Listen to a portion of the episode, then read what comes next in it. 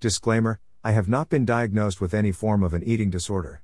Nevertheless, I have struggled with food issues that might be considered or qualify as an eating disorder.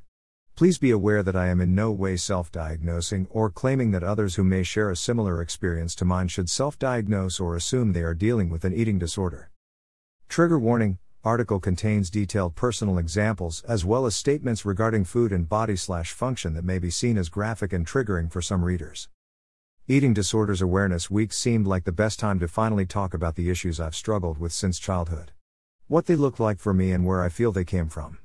I think many people are familiar with the idea of eating everything on their plate. That certain foods are good or bad for us. Lettuce and carrots may be known as rabbit food. Carrots are thought to be good for the eyes. If you are skinny, you seem to be thought of as sick, or having a little more weight means you are healthy. But be careful not to go too far one way or the other because either way judgment is coming. All these ideas come from society but all centered around and are influenced by food. It's not a bad thing that people understand a healthy, well balanced diet is good for them. Food is something we require for our survival. As someone with spina bifida that affects bowel and bladder function and who is wheelchair bound, the topic of food has been part of my life in a big way. I was well aware gaining weight could result in having difficulty moving or being harder to move for others. It felt like there was no way to win the battle, someone was disappointed, I was too much, and it was all my fault.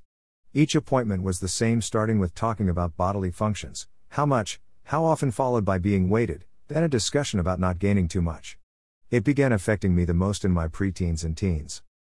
There were aspects of my disability and personal care, including being helped in the bathroom. I feel that it did lead to sexual abuse, which got more intense the older I got.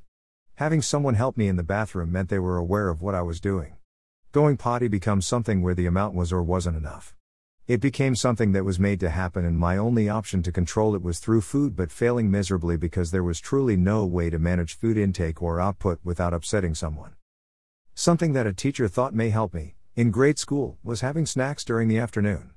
With all that I was going through in school and outside, make no wonder I couldn't concentrate, but food consumption wasn't about to help matters. It felt like food was being forced in me while doctors were concerned and mentioning gaining weight. The result, at that point, was drinking nothing but water and eating only carrots. Eventually, due to how involved others were with me, there became limits to what I could do. Being in the bathroom by myself concerned people, oh, I did go through periods of eating and throwing up. It was almost like binging and purging, but it wasn't. I would eat and go long periods without throwing up until I saw my chance when nobody would notice. As an adult, there have been periods that anxiety has induced throwing up. While changes in appetite are not uncommon when you deal with depression or anxiety, it really shouldn't have affected me in that way. The ways eating has been a problem for me has taken on many forms and changed over time. Trying to have control was one of the main issues, but also as a way to stop what was happening to me. If I could control what I ate, then it felt like I could stop what happened to me. I believed a lot of it wouldn't have happened if I did not need assistance to use the potty. There are times now when I struggle with food in the same ways. I get nervous about eating too much or too little.